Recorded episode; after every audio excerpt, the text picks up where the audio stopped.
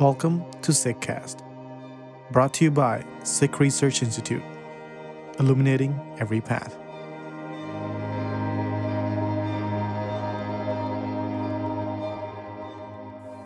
Introducing Paigham-i-Goya, Expression of Love, new translations of a selection of ghazals from Bhai Nand Lal Goya. Today's podcast begins with the recitation of Bhai Nand Lal's ghazal in Persian, followed by a new English transcreation, the result of a unique collaboration between Dr. Fatima Fayyaz and Dr. Nadhra Khan of Lahore University of Management Sciences, Damanpreet Singh, writer and graduate student, and Inni Kaur of SikhRI followed by a discussion between Daman and Inni about the beauty of the ghazal and the transcreation process.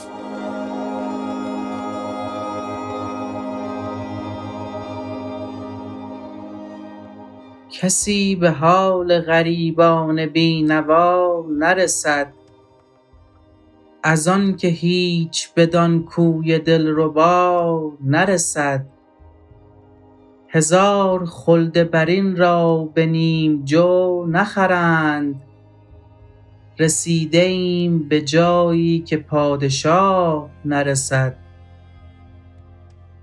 طبیب عشق چنین گفته است. می گویند به حال درد غریبان به جز خدا نرسد. برای روشنی چشم دل اگر خواهی به خاک درگه او هیچ توتیا نرسد.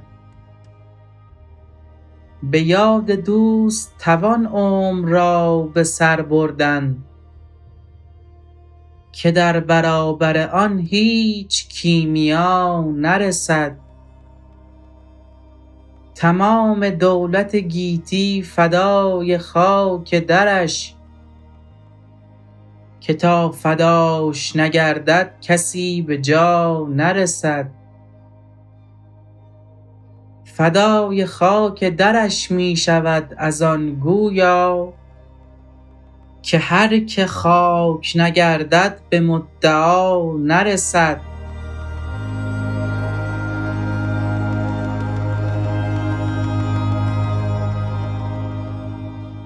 No one looks after the state of the helpless wanderers, as no one ever reaches the beloved's lane. A thousand heavens are not worth half a grain of barley, as where we are is far beyond the reach of monarchs. The one who is called the physician of love is known to have said that no one but God can heal the pain of these wanderers.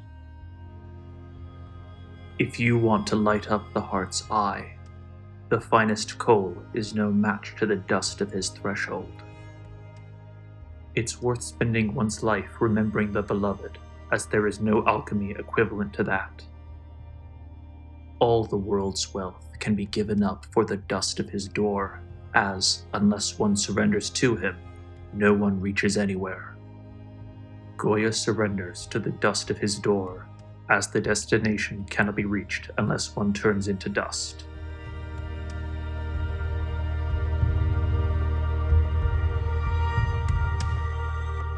Guru Fatehji, this is Inni Kaur in conversation with Damanpreet Singh on ghazal number 30 from the Bhai Nand Lal collection, Divan-i-Goya.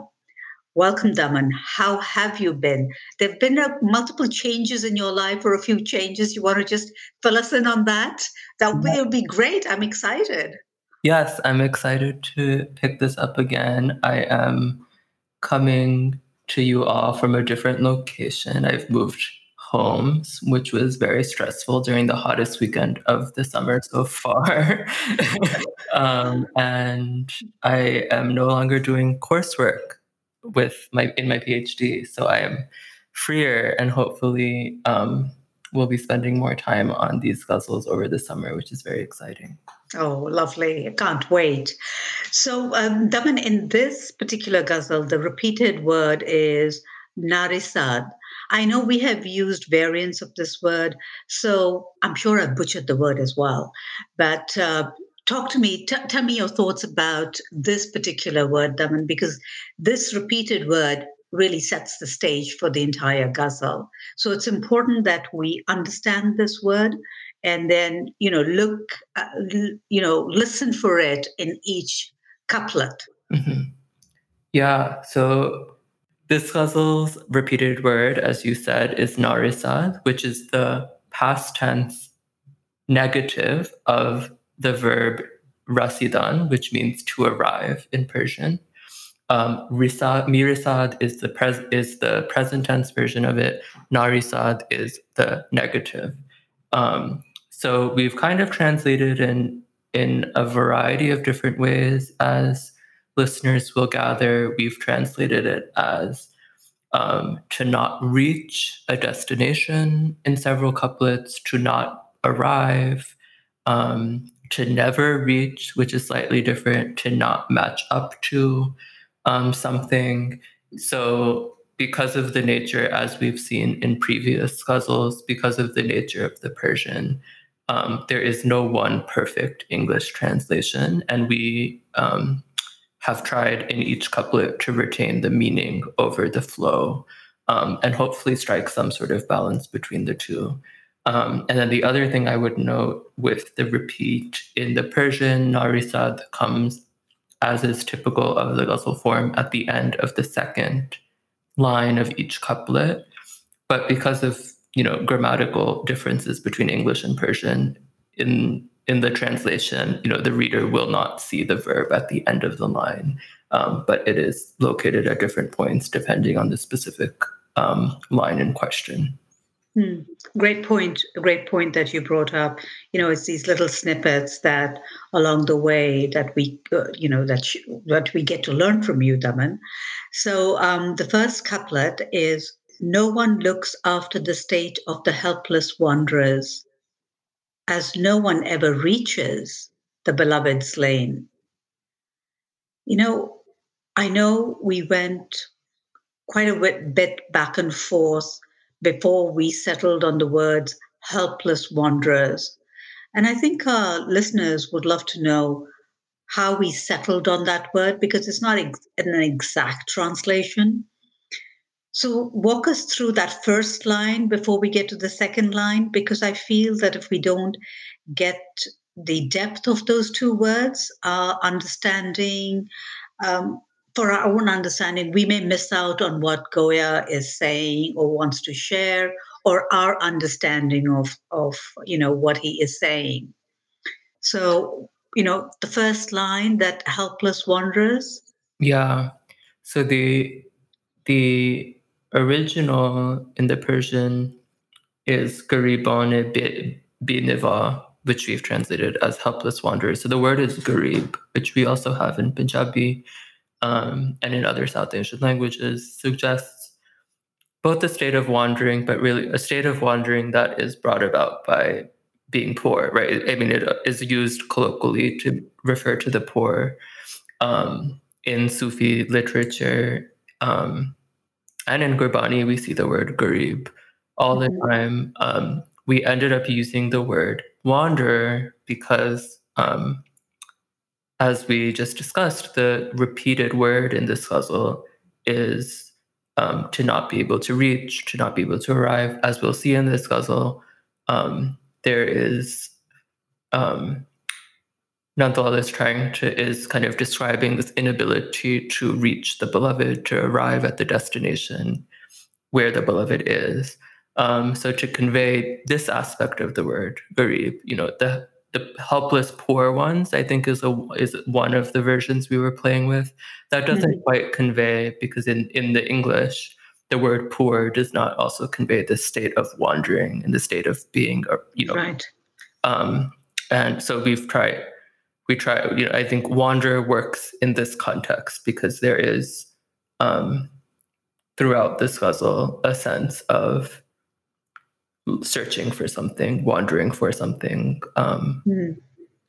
Yeah, so that that that's how we settled on mm. helpless wanderers. Right, and and the second line to this uh, couplet is, "As no one ever reaches the beloved slain." So now this couplet, honestly, you know, that one was quite challenging for me to understand. So I'm glad Fatima was there on the call and she was able to explain it to mm-hmm. to us. So i'm taking the liberty really of um, of sharing what she said you know from my memory what she said. So she tried to explain this uh, to us. Think about it. So we've left our door meaning we've left our house and we are wandering and searching. But even if we were to get mm. to the beloved's kucha to the beloved's lane there's no one there who will ask about us, like look after us or do anything, because actually no one ever reaches mm-hmm. the beloved's lane or the land.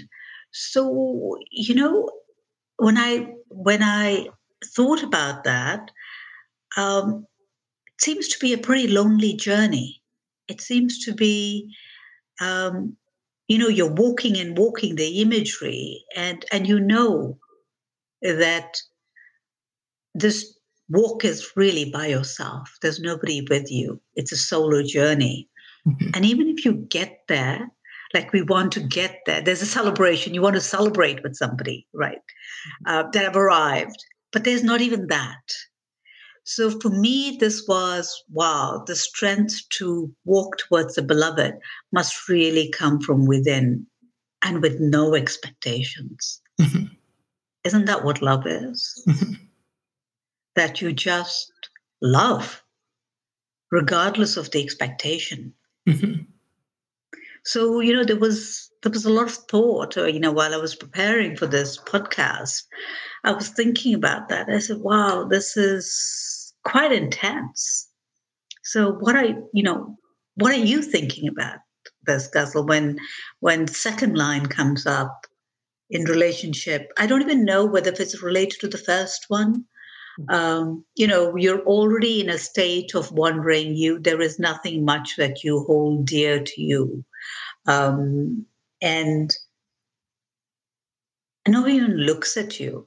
Actually, everyone who thinks, mostly people, the world, when they look at these seekers, they pity them. Mm-hmm that they've left their home or they are searching for something, they're on a quest. Who knows whether they'll ever get there? Mm-hmm.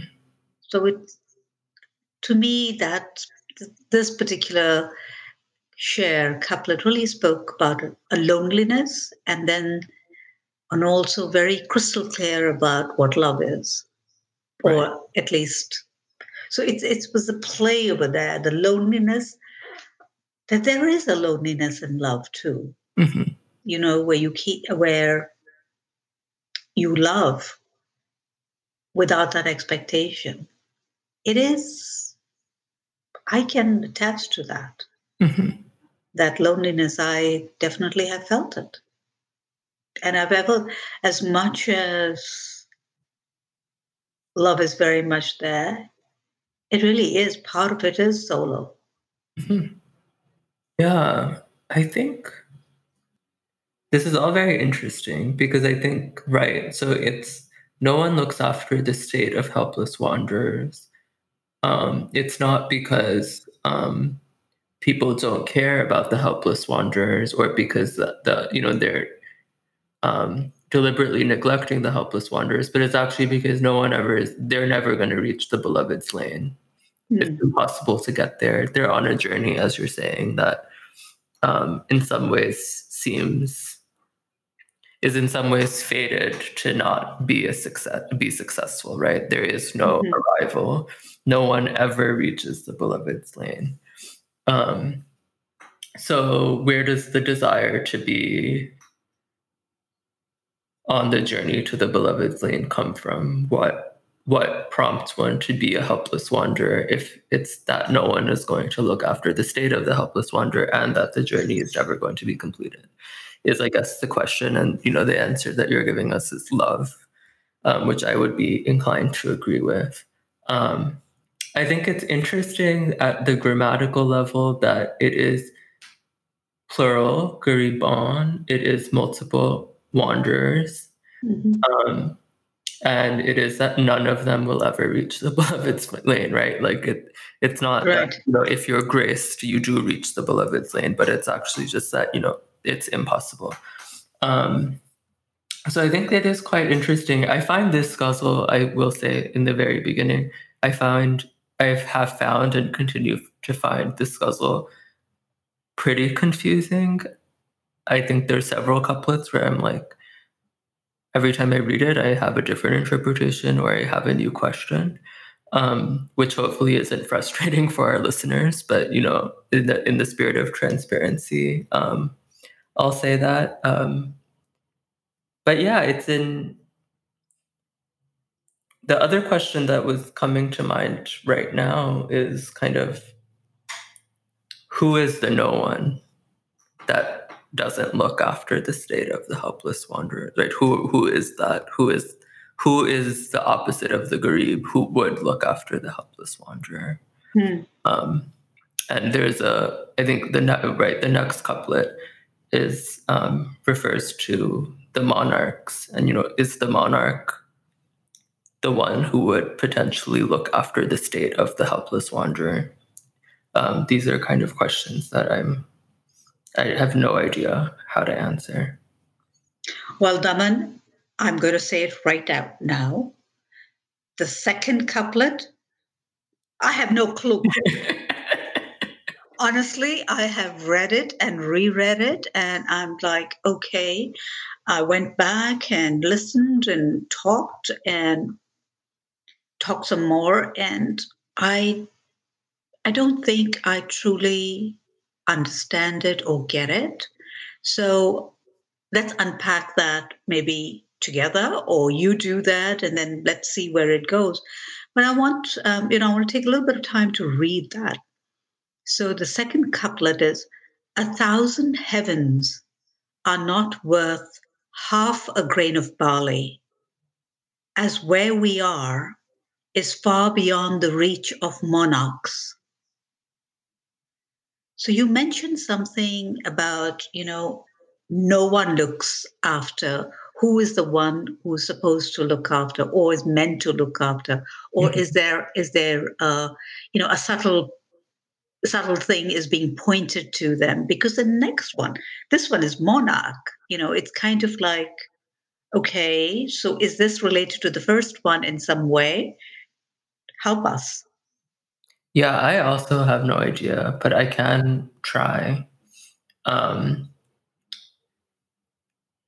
to offer some sort of interpretation that you know might be completely off. Um, i'm confused and intrigued by the first line a thousand heavens are not worth half a grain of barley. Is it that is it suggesting that a thousand heavens are worth even less than half a grain of barley which isn't you know barley is not valuable as right you know it's not a jewel it's not you know we've seen the ruby eye you know we've seen other images that make a lot of sense to me um, from Bhai Nand Lal, but here I'm confused. You know, so is it that a thousand heavens are worth even less than half a grain of barley? I would ask the question: to whom? Is it that to the monarch who's after wealth, a thousand heavens are, which is presumably incredibly valuable, incredibly difficult to attain. The experience of a thousand heavens is for the monarch worthless because it's entirely about accumulating wealth. That would be one. That would be that's kind of the interpretation I have right now. Um, if if I as the only way I can try, kind of make sense of this couplet. Um, so we have the thousand heavens that are worth very little, half a grain of barley, not even half a grain of barley, as where we are. So I would want to unpack the first part of this line a little bit because we did have a bit of a back and forth with the broader team. Um, so the first part of this second line of this couplet is res- resideim, and that is a version of the same verb that we see repeated throughout this ghazal, residan, to arrive. Um, the tense here is the is the past perfect, which I would translate most literally as we have arrived. So I would maybe translate this if we if we wanted to get more literal, I would maybe say as we have arrived somewhere that is far beyond the reach of monarchs. we we settled on as where we are, which is a little bit different. Um, it's not quite literal. Um, as we know, sometimes being less literal is actually, you know, better for understanding and also for meaning. So as where we've arrived is far beyond the reach of monarchs. Now, if we do it like this, we have a suggestion of having traveled somewhere and arrived at a destination. Hmm. Something has culminated. We've reached perhaps where there are a thousand heavens. And this is entirely beyond the reach of monarchs. And that is why a thousand heavens are not even worth half a grain of barley to the monarch. It's because it's entirely out of even the realm of possibility for the monarch to mm. arrive there. That's kind of how I'm interpreting it. And that helps me kind of understand this is maybe a stretch. And if it is, you know, tell me. Um, but that kind of helps me understand, you know, no the first couplet no one looks after the state of the helpless wanderers is no one ever reaches the beloved lands you know who's the no one is it the monarch is it and you know sub whatever you want in present day um in a time when we ostensibly don't have monarchs but what is valued by whatever mainstream that you occupy um yeah I, I, I think so. It's like, um, and that to me was that when I said no one looks after the state, it was really the mainstream. Right. It is whatever is your mainstream right now because they don't, they don't get it, and they're not meant to get it because it's going against the norm. And so, therefore, the the journey for that wanderer is really quite lonely. Right you know, because he or she is walking. Uh, there's no one to, I don't want to use the word cheer you on, but even a little bit of compassion or understanding. And, but also, you know, you're never get, going to get that. I mean, with the wonder, I mean, it's a stretch. The idea that a seeker has, I mean, if it is, is maybe get a glimpse right. of something. And that's enough to, you know, to keep walking. Right. But it's those glimpses that you really um, long for, and that's where you get your strength from. But to arrive at that, you know, I truly, truly get it that no one ever reaches that. I get that. I mean, that's crystal clear to me. Mm-hmm that would be such a stretch. And I don't expect anyone there, you know? yeah. And if I can, if I may, um, well, I think so. Right, right. So it's out of the mainstream. It's out of the norm. You know, um, say, you know, throughout time, um, um, throughout time, those who kind of are out of the norm are abandoned by society. That's in some ways something that continues, certainly continues to happen. But I'm kind of curious because Gariban, if we wanted to translate the word Garib most literally, which suggests wandering, would suggest one who's searching for the beloved, but also suggests one that does not have possessions, mm-hmm. does not possess money, does not have material possessions, but also like doesn't possess a job, right? Like is not um, you know, working the nine to five or whatever. Right. And, you know, I am doing a little bit, obviously, the Garib in Nand Lal's context is not the Garib as we understand them today. Um, but it is kind of this thing, you know, this um, this question of what happens to those who are not um, productive members of society. Um, there is, you know, so there's a way in which I want to read this in a in a way that I understand is not maybe not for this podcast, um, but there is a question here because we have this language of um, what is it that holds value? You know, a half a grain of barley has a particular material value in Nand Lal's context, continues to have some sort of material value in today's context. Maybe we wouldn't say half a grain of barley, but you know, you know, we don't, don't live in a cash crops economy or whatever. But we have, you know, there's an equivalent. I don't know, Bitcoin. I don't know, you know, whatever we would say. Um, but I'm kind of interested in this. um, language of the poor and the language of value. Yeah. Mm. So we move to the third couplet. The one who is called the physician of love is known to have said that no one but God can heal the pain of these wanderers. You know, Daman, I remember that this was a really interesting conversation that the four of us had on this particular couplet. Because if we wrote the word was doctor of love, it was like like love was a sickness that needed to be cured, and therefore we needed to go to the doctor. Um, though there is a school of thought that uh, believes that love is a sickness, and Fatima enlightened us on that. And she even told us, well, yes, love is a sickness in that school of thought.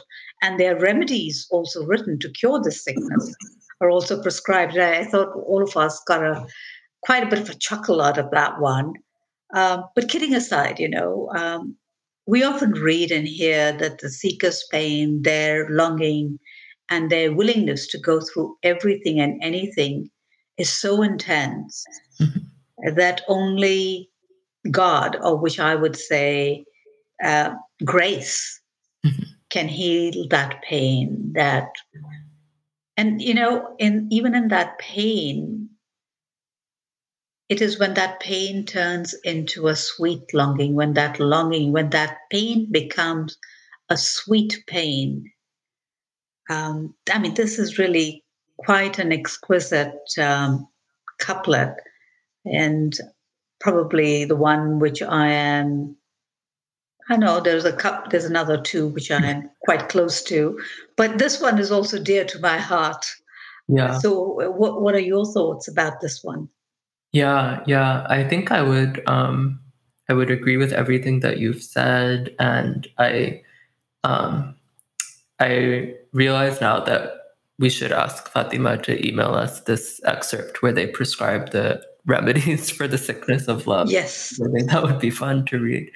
Um, but maybe I would point out two things to start at the level of translation choices. Um, one that you've alluded to, the um, physician of love, the Bibe Ishq is the original, um, quite literally the doctor of love. And for all the reasons you've described, we went with the word physician, which, you know, arguably is not the right word. We, I think, thought about healer at one point. Um, but I think in addition to that, it's kind of interesting that it's the one who is called the physician of love, which is our interpretation of the doctor of love, to um, kind of emphasize um, the distance that that phrase has to our present day. But it's the one who is called the physician of love, the doctor of love, is known to have said, I just love this because mm-hmm. it really is, you know, it really is like you're, um, um, you know, you're hearing it in whispers. This is something that everyone kind of knows, but it's kind of received wisdom more than anything else. So I, I love. I think that's just such an evocative um, first line for this couplet. Um, and then the second thing I would note is we've notably used the word God here, which is rare in our translations of Nand Lal. The original here is Khuda. Um, so we've translated Khuda as God. Um, as we've seen already in this ghazal, um, we've referred to the divine as the beloved, and the word um, in the first couplet that's used is Dilruba, which we've seen in other ghazals. Um, but we here we have Khuda, and I think um, that's notable because that's not often the way in which Nand Lal will refer to the divine. Mm. Yep, great. You know, that was great pointing that out. So we come to now the fourth couplet. If you want to light up the heart's eye, the finest coal is no match to the dust of his threshold.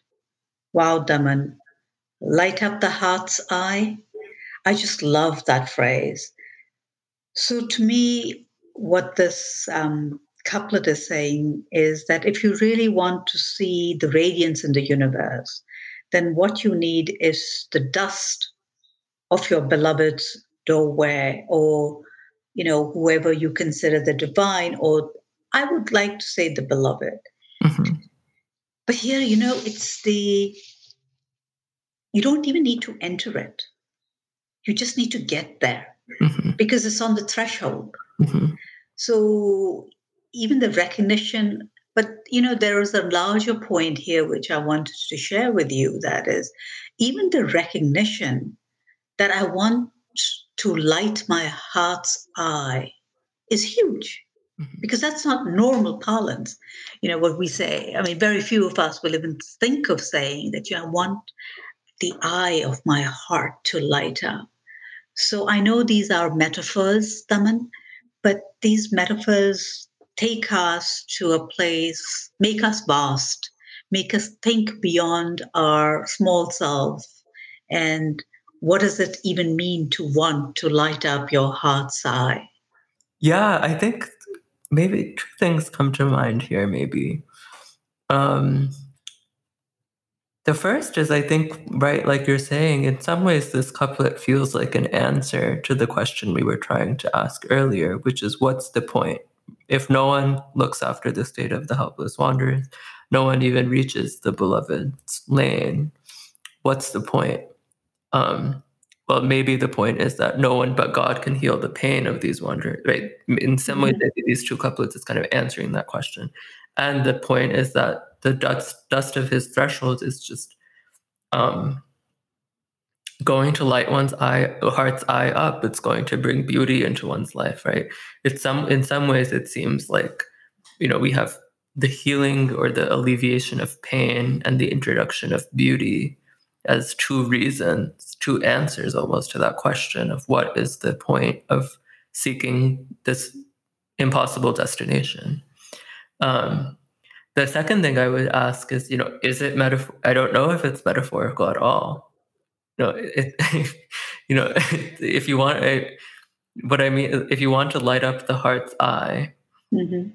if you want to bring because we've seen this in the ghazals of the past months where there is this constant and this is also you know one of the things we see repeatedly in gurbani which is there's this constant desire this constant um, longing and need to um, there's this there's this way in which it's I'm thinking of the line in a previous ghazal where it's like if you don't want to go to the school, go to the wine house instead. Right? Mm.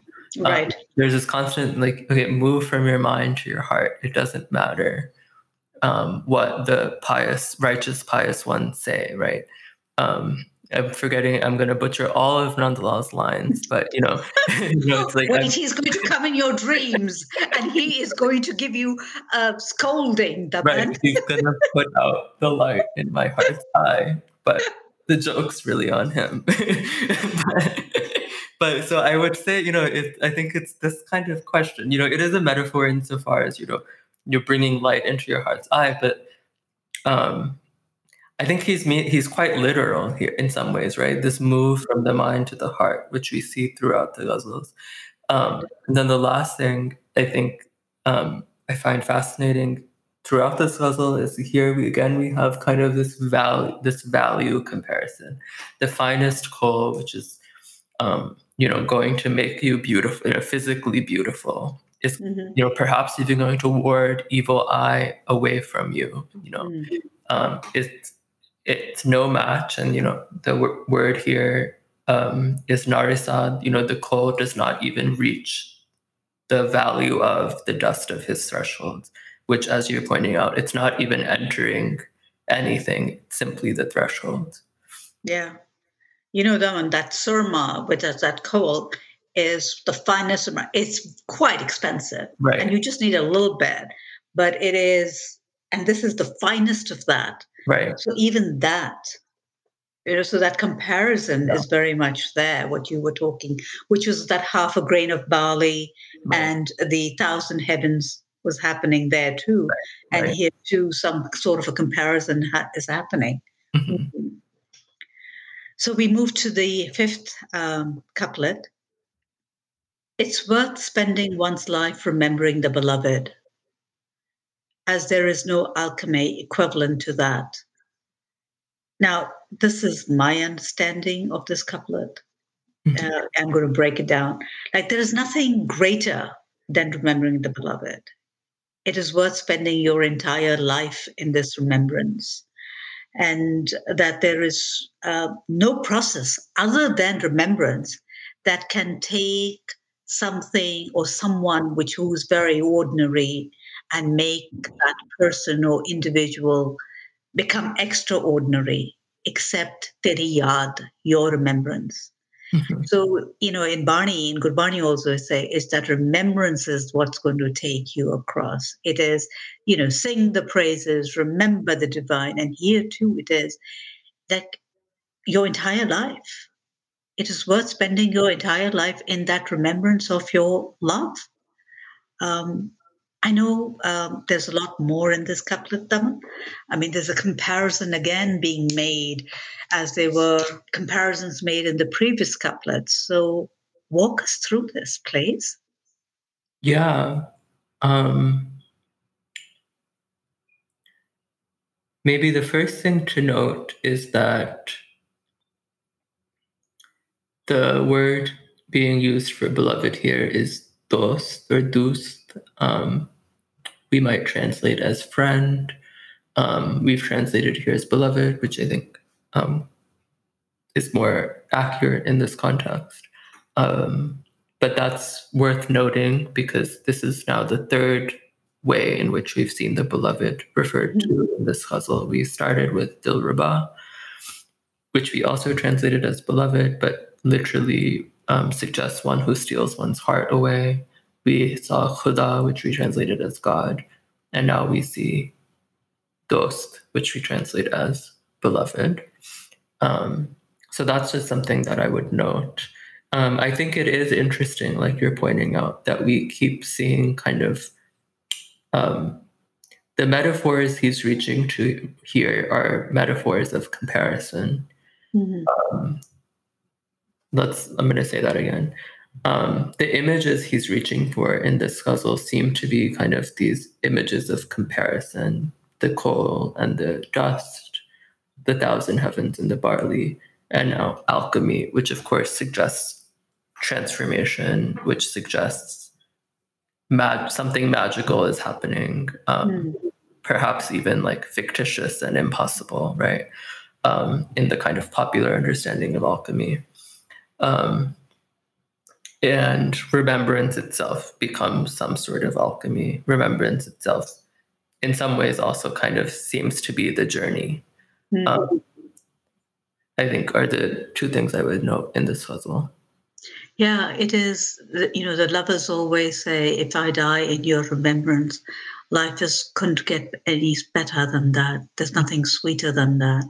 So that remembrance plays a huge role in that. Teri yaad, you know, in that yaad, I am living, I am dying, I'm existing. That's all I have. So there is something very strong about that remembrance.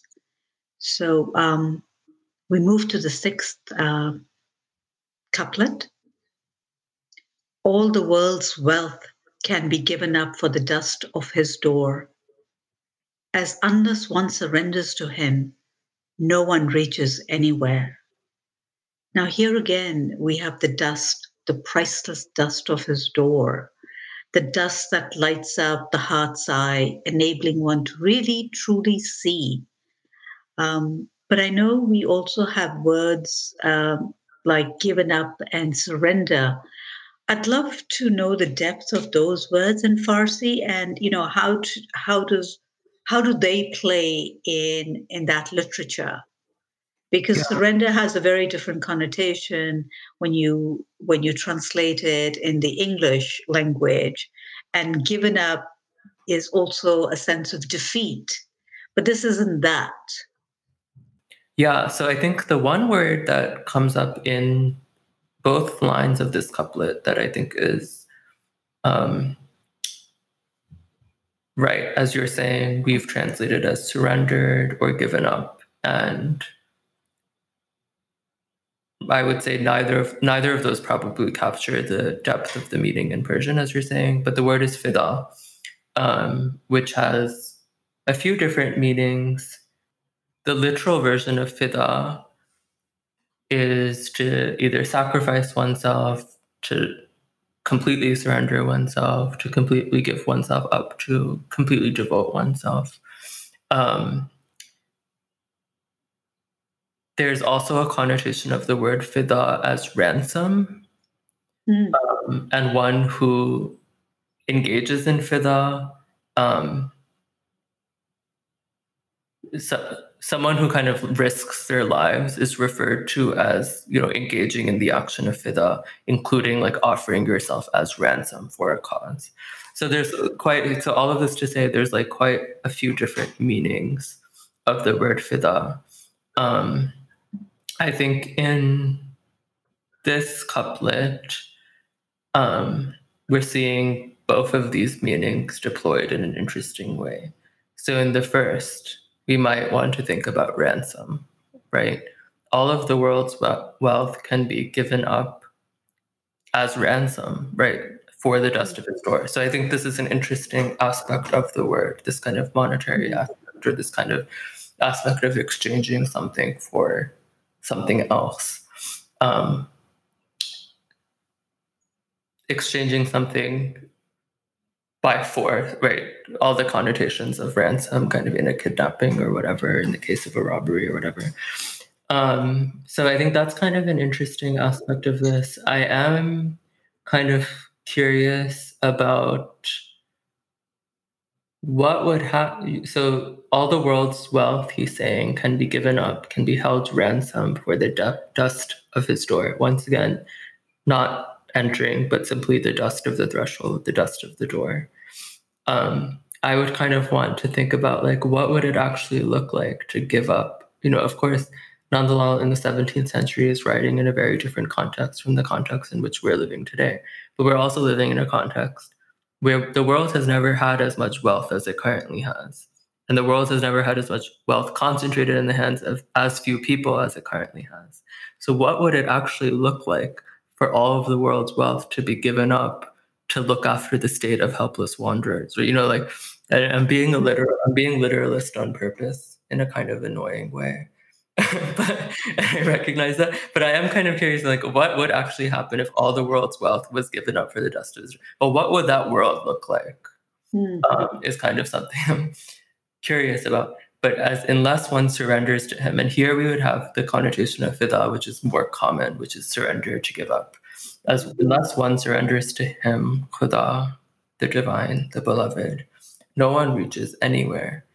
Um, if I can be like literal for one more second, I'm kind of interested in um, it's not simply now that no one reaches you don't reach the beloved's lane, but it's actually that you don't reach anywhere at all. You know, you reach no place I have no idea what that means, but I'm like really interested in this. Well, you reach no place because you really are, there's no home. Home is actually when you have surrendered and you are got you've gone within and you know you have arrived within. So unless that doesn't happen, you will always be wandering. Mm-hmm. That sense of ki main when there is something you have connected with within yourself or something there, the anchor where you have found that. And that only comes through surrendering. That it's not outside, it's within. And uh, and that realization is when surrender takes place. Mm-hmm. You know, after surrender takes place, you realize that there is actually no place to go but to look within. Mm-hmm. And until that surrender has hasn't happened, no one reaches anywhere. You just keep going round and round in circles. You're spinning. You literally are spinning from point A to point B and looking, and you, you you're not you're not settled. You're in this turmoil. You're in this confusion. You're in this state of uh, you know the desires up and down pulling you, everything pulling you. So that's that you reach nowhere. Mm-hmm. I mean, that's the way, you know, I interpret it because to me, this was that part was a lot clearer mm-hmm. uh, because you know we are on this journey, we are on, we are walking, we are the helpless wanderers, we are the, you know, and then then in that the previous one you know the entire life is is worth spending your entire life in his in the remembrance of the beloved. And there's nothing that can equal that. And that's when transformation takes place. You get changed and uh, you know i can give up the world's wealth. If i now that i've experienced a little bit of it the world's wealth means really nothing to me for that dust. And then it's actually when you know uh, within that freedom that you get and, and that's freedom to fly. When you're no longer bound by certain by even your desires or anything that holds you because you in some way are complete Mm-hmm. and until you're not complete you're not you're just you know you're just spinning that sense of being you don't need anybody else to complete you you're complete within yourself Mhm. there's there's a great sense of um, of freedom in that that you're not dependent on anything or anyone or any thought. Nothing is holding you. Um, whether it's raining or, or or or the sun is shining whether you have you know four meals or two meals or one meal or you know what you wear nothing. It's just it just goes. Mhm. Maybe this was a little bit much, much more than we wanted to talk about that the sixth uh, uh, the couplet, but this, No, the I- story about us always, you know, we go off on a tangent on on one thing, and, you know, it goes from here to there. So let's come to the last one, which is really the culmination. I feel uh, Goya surrenders to the dust of his door, as the destination cannot be reached unless one turns into dust. Here, you know, his humility in surrendering to that dust of his door. But this is not surrendering to him, you know, to his beloved. This is surrendering to the dust of his door. So, when which speaks to me of that utter humility, the negation of all one's desires. But then this is not being worthless right? We always think, oh, when you surrender, you become worthless, you let people walk all over you. But this isn't that. This is giving up everything be- is because there's a deep knowing within you that in giving up or in surrendering, one is receiving something far greater, which is unimaginable. And Goya knows that, that there is something there and he yearns for that and he wants to experience that and that's why he's you know that's one of the reasons why the surrender is a sweet surrender. You know in gurbani we have this charantul the dust of the sats and good speed which means we yearn for the company of the truth seekers. So we too may be uplifted. Mhm. but so here he is surrendering to that dust of his door. And knowing fully well the only way to really um, surrender to the dust is actually to become dust. Yeah, so I think this couplet, right. So this couplet is very, very, very interesting to me because we have two things that are different in this couplet from previous ones in this ghazal. We have um, Goya himself surrendering to the dust of the door. Um, the literal translation would suggest so we have the word fida for surrender again, which we've seen in the previous couplet, but it's mishavad, which suggests the verb is mishavad, which suggests that one is becoming. So Mm. Goya surrenders to the dust of his door is how we've translated it. If we wanted to get really literal, we might say something like Goya is becoming um how might we say this? You know, Goya is becoming sacrificed to, or Goya is become, you know, we would maybe, and I don't think English really allows for this, but there is a sense of like, this is become, this is a state of becoming, not a state of being. Um, so I think that's kind of interesting, especially in light of how you were kind of understanding the Ghazal Inni. Is kind of there is this kind of com- cum- it's a culmination, it's a becoming. Something is Right. um, kind of happening in this couplet that hasn't quite happened in the previous couplets yet. Um, of course, part of this comes from the ghazal form, which necessitates that Goya has his pen name in the last couplet also. Um, but there is a sense of kind of culmination of it, of something becoming sacrificed to something.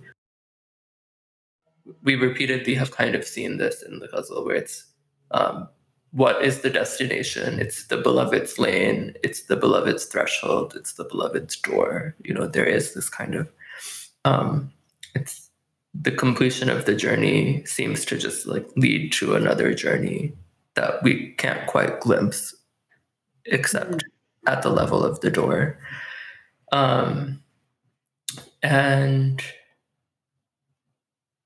yeah, I think it's it's a really power it's a really powerful couplet.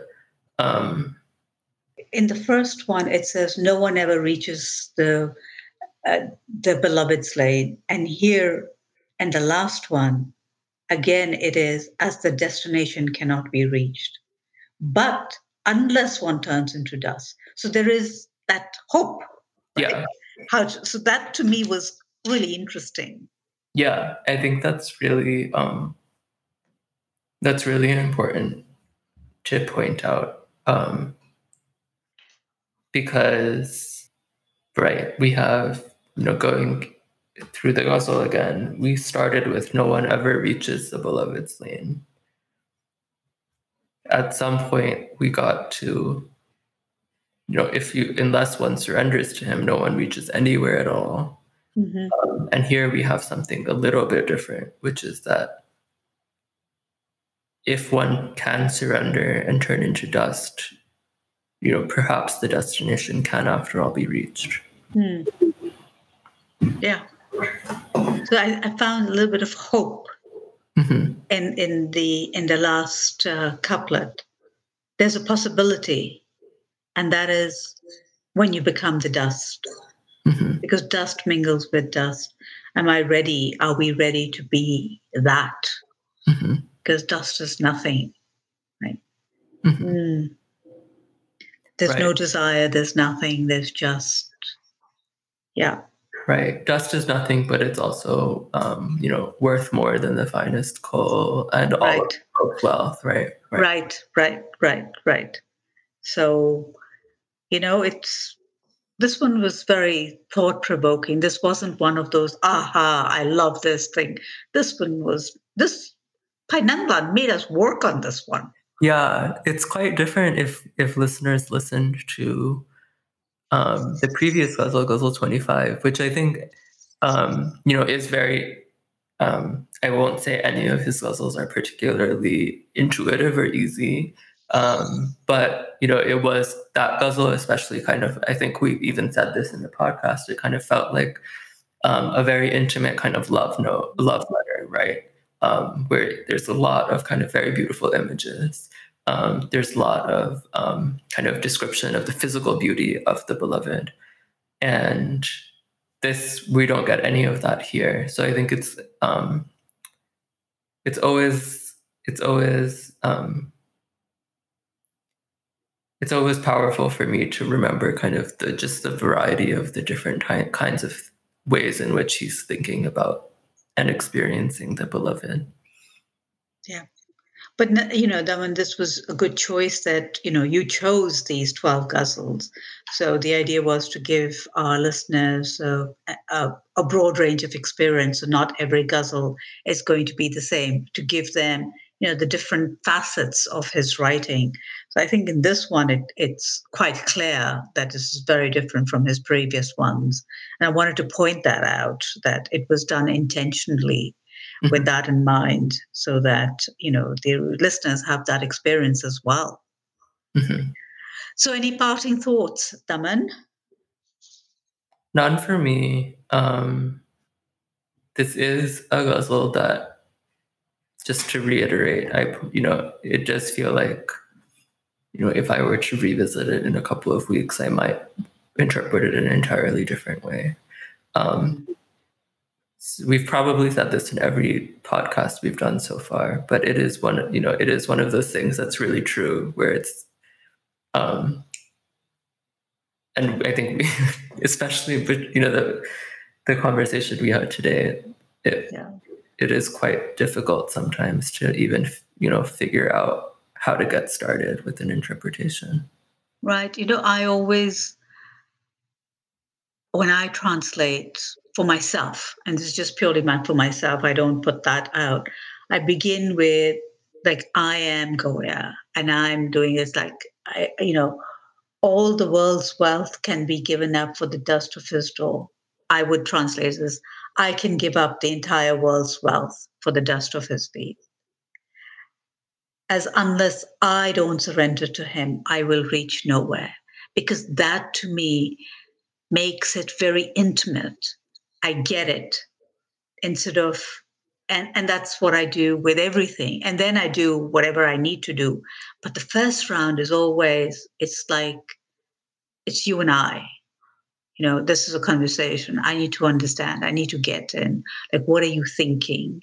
how are you phrasing it and then i look at the grammar and everything else but for the first round it really is just an outpouring tell me i asked you know the author tell me what are you saying is mm-hmm. this what i'm hearing because this is what i'm hearing so i always keep the first part because i go back to the first part that's to me is probably uh, far has greater depth than every other translation because then in the translations I become a little rigid. I become, what will the world say? Will they understand? But the one which I do for myself, it just flows and it's just, and you know, to tell you the truth, I really don't care whether it's right or wrong. It's for me. Yeah. Yeah. I mean, I think that's an important thing because um, for example, right, the the way in which um, there are kind of several interpretations at play of the first couplet with the state of the helpless wanderers, and it, I do think that all of the interpretations are kind of valid, um, and yeah, I think that one of the lessons that I definitely learned, especially working with Fatima, who has both the most knowledge in Persian and specifically Persian literature of the four of us who worked on this project is, you know, she would often see our first draft of the of the translation and she would say, you know, this is much too literal. And she would um I think emphasize for me the need to remember first and foremost that we need to think about um language may be slightly different when it comes to a ghazal, when it comes to a poem than we would if we were like translating an essay of some sort. Where it really is about flow and it really is about meaning and there are like certainly multiple interpretations that are possible and all valid. Um, so i think um, this is both a reminder to myself that like if i revisit this you know certainly i'll like have another interpretation of something but also to the listeners right who are coming to these ghazals um, and kind of hopefully lingering with these ghazals and kind of coming up with their own interpretations and trying to understand um, all of the different meanings that we might get from any given ghazal. Yeah, true. I mean, there's so much to uh, learn, share, enjoy, uh, mind stretching. Everything happen is happening with these ghazals, and you know, I know I speak for myself, but I think I can speak for you on this one too. Both of us are loving every moment of it. I mean, there's nothing like glutton for punishment, right? And here we are, true to form, you know. Uh, yeah, I don't even know what time it is in the evening, and here we are, uh, absolutely glowing uh, with you know, talking about Bhai Nand Lal as as if he as if he is our best friend and we know him intimately. So, but that's what the ghazals do, uh, and I think that's what they are doing to both of us. I I know I can safely speak for you on this one, Daman. Yeah. Um, and as always, I look forward to, we both look forward to feedback and comments and reactions from um, people who are listening in. Yeah. Thank you so much for tuning in. Until next time, um, Guru Fateh. And Daman, good night. good night.